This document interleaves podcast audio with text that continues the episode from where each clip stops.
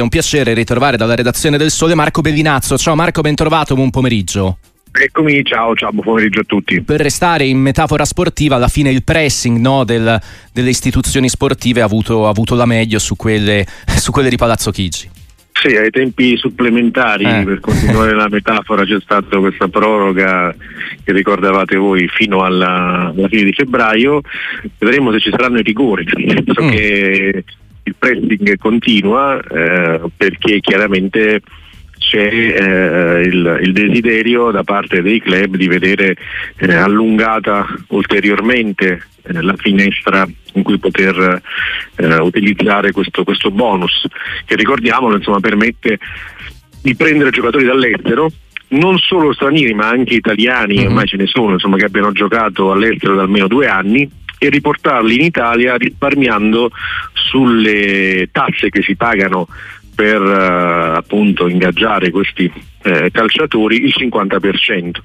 Eh, un risparmio importante che ha consentito dal 2019, da quando è stato introdotto, di eh, poter mettere sotto contratto appunto molti giocatori di primissima fascia eh, anche in realtà giocatori non, non di prima fascia, eh. Eh, con il rischio però chiaramente di andare a penalizzare i giocatori italiani, tant'è che nel 2022 è stata corretta questa norma per cui questo bonus si può applicare solo per giocatori che abbiano più di 20 anni e che eh, guadagnino almeno un milione una correzione che però secondo eh, l'AIC, cioè l'Associazione Italiana Calciatori, non è ancora sufficiente, tant'è che a gran voce insomma, si chiede l'abolizione di questo, di questo, beneficio.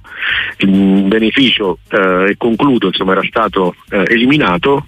Mm, tecnicamente appunto non esiste più dal 1 gennaio 2024 salvo appunto con il mille proroghe che dovrà essere approvato e poi deve andare in gazzetta entro quindi eh, la fine dell'anno c'è stata questa riapertura che di fatto permette di beneficiarne durante la finestra di mercato di gennaio, quindi uh-huh. per i nuovi acquisti e per eventuali rinnovi fatti relativamente a calciatori che non ne abbiano già eh, beneficiato per, per 5 anni. Okay.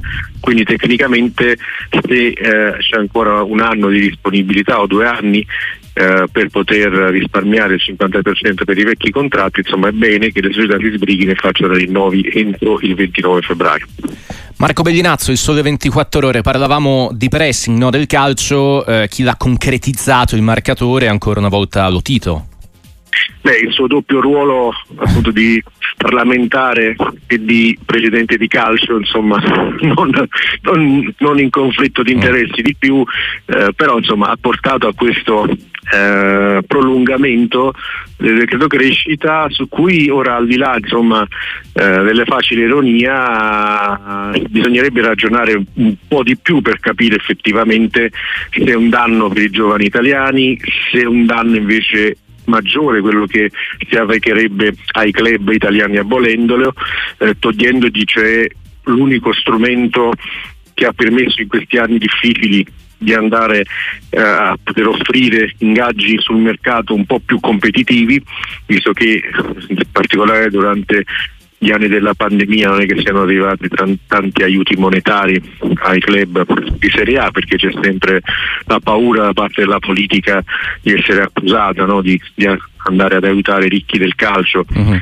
e non, non, non, comprendendo il fatto che questo è un sistema economico è un settore produttivo importante e peraltro grazie alle tasse che paga il calcio per i due terzi sul miliardo e tre che ogni anno eh, lo Stato incassa dalla dalle imposte appunto relative al settore sportivo si finanzia poi tutto lo sport italiano perché proprio dal 2018 la legge di bilancio prevede che sul miliardo e tre di queste imposte, ripeto, i due terzi provengono sostanzialmente dalle, dall'IRPEF su, su, sui giocatori, ebbene poi si va a finanziare con un minimo di 410 milioni all'anno tutta la filiera sportiva, dai nostri campioni olimpici alla, alle attività delle federazioni, agli interventi sul territorio che fa sport e salute. Quindi prima di eh, come dire, distruggere o non mh, mm, aiutare uh-huh. un mhm. settore economico che finanzia tutto lo sport, eh, perché si teme appunto demagogicamente di perdere il favore dell'elettorato bisognerebbe intendersi su cosa si vuole fare e su come si vuole finanziare lo sport in Italia, lo sport che ha una certo. funzione sociale ma è anche un'azienda. Verissimo. Marco, nel salutarti, un tema su cui spesso e volentieri ci siamo sentiti, visto che è tornato di stretta attualità nelle ultime 24 o 48 ore, il presente e il futuro eh, societario dell'Inter, la verità è che di, eh, di, notizia e di novità c'è poco no? in questi ultimi giorni, in queste ah, ultime settimane. Eh, chiaramente spostando i riflettori soprattutto su quello che accadrà nel 2024, no? Sì, c'è una situazione debitoria importante che è di circa al netto diciamo, dei crediti della liquidità di circa mezzo miliardo che di fatto è compatibile con quello che è il fatturato dell'Inter, eh, chiaramente va, ridotta perché l'Inter oggi paga quasi 40 milioni all'anno di interessi passivi e quindi insomma, immaginiamo che un paio di giocatori all'anno si potrebbero prendere con quei 40 milioni, ma detto questo è chiaro che il nodo è quello di maggio, maggio-aprile. Eh non solo per il finanziamento che scade quello con Octree, ma anche perché scade l'esclusiva sull'area di Rozzano per il nuovo stadio. E insomma ci sono una serie di appuntamenti per i quali l'Inter ora sta lavorando eh, alla ricerca di un eh, finanziatore che permetta di avere appunto un prestito che vada a sostituire quello di Octree, se Octree non vorrà prolungare il suo prestito perché diciamo, sarebbe da folli andare a perdere il club che passerebbe in caso di mancato pagamento direttamente a Tri appunto per appena 350 milioni.